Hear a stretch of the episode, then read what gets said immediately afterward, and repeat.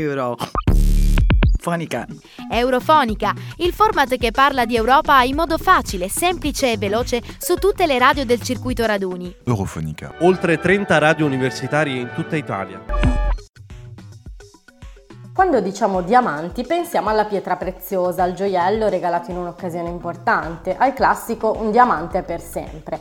Ma dietro questa gemma lucente c'è molto di più di quello che vediamo esposto nelle boutique del centro città. Nel 1999 le Nazioni Unite stimavano che oltre il 20% della produzione dei diamanti veniva venduta per scopi illeciti e bellici. Estratti in una zona di guerra, i cosiddetti diamanti insanguinati sono venduti clandestinamente per finanziare armi e conflitti civili, come quelli che hanno duramente colpito la Sierra Leone, l'Angola, la Liberia, la Costa d'Avorio e il Congo. Il segretario generale ONU Antonio Guterres ha fatto presente che dal 1990 il 75% delle guerre civili in Africa è stato finanziato dal mercato illecito delle risorse naturali di questi paesi.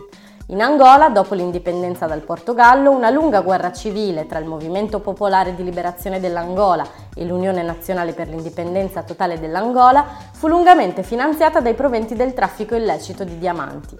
In Sierra Leone, nonostante la fine della guerra civile, si stima che ancora più del 50% dei diamanti estratti nel paese non abbia provenienza ufficiale e che il contrabbando illegale stia continuando. La presa di coscienza del problema del finanziamento dei conflitti attraverso il traffico illecito dei diamanti ha portato alla costituzione di un processo che permettesse di certificare l'origine dei diamanti e di contrastarne il mercato illegale.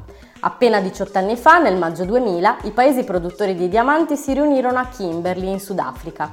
Da allora, ogni anno, i paesi membri del Kimberley Process, ad oggi 81, si riuniscono per monitorare la situazione. Quest'anno il processo, presieduto dall'Unione Europea, si è concluso venerdì scorso.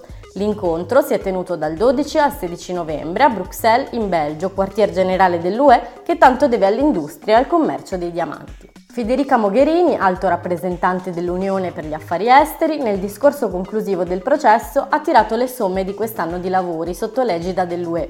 La Mogherini ha sottolineato l'impegno degli Stati membri del processo a continuare la cooperazione regionale e sovranazionale tra paesi, industria e società civile, nell'ottica di uno sfruttamento etico e sostenibile dei diamanti e delle risorse naturali Particolare attenzione è stata data quest'anno alle comunità locali, dove l'estrazione mineraria è al centro dell'economia del territorio. Ma anche i minatori hanno avuto voce in capitolo con il primo forum Artisanal Diamond Mining, che ha riunito tutte le figure implicate nel processo economico dei diamanti, dall'estrazione alla vendita sul mercato. Pochi mesi fa un giovanissimo minatore in Sierra Leone ha trovato il quinto più grande diamante mai estratto. La gemma è stata soprannominata The Peace Diamond perché è stata venduta attraverso i canali ufficiali e ha finanziato la costruzione di una scuola e di un ospedale nel villaggio e non l'acquisto di armi.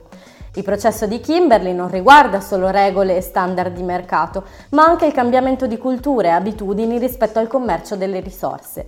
Riformare il processo e continuare nel solco di buone pratiche già tracciato saranno i prossimi passi del processo di Kimberley, perché i diamanti siano sempre meno insanguinati e sempre più portatori di pace e sviluppo.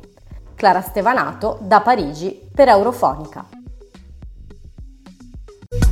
Eurofonica.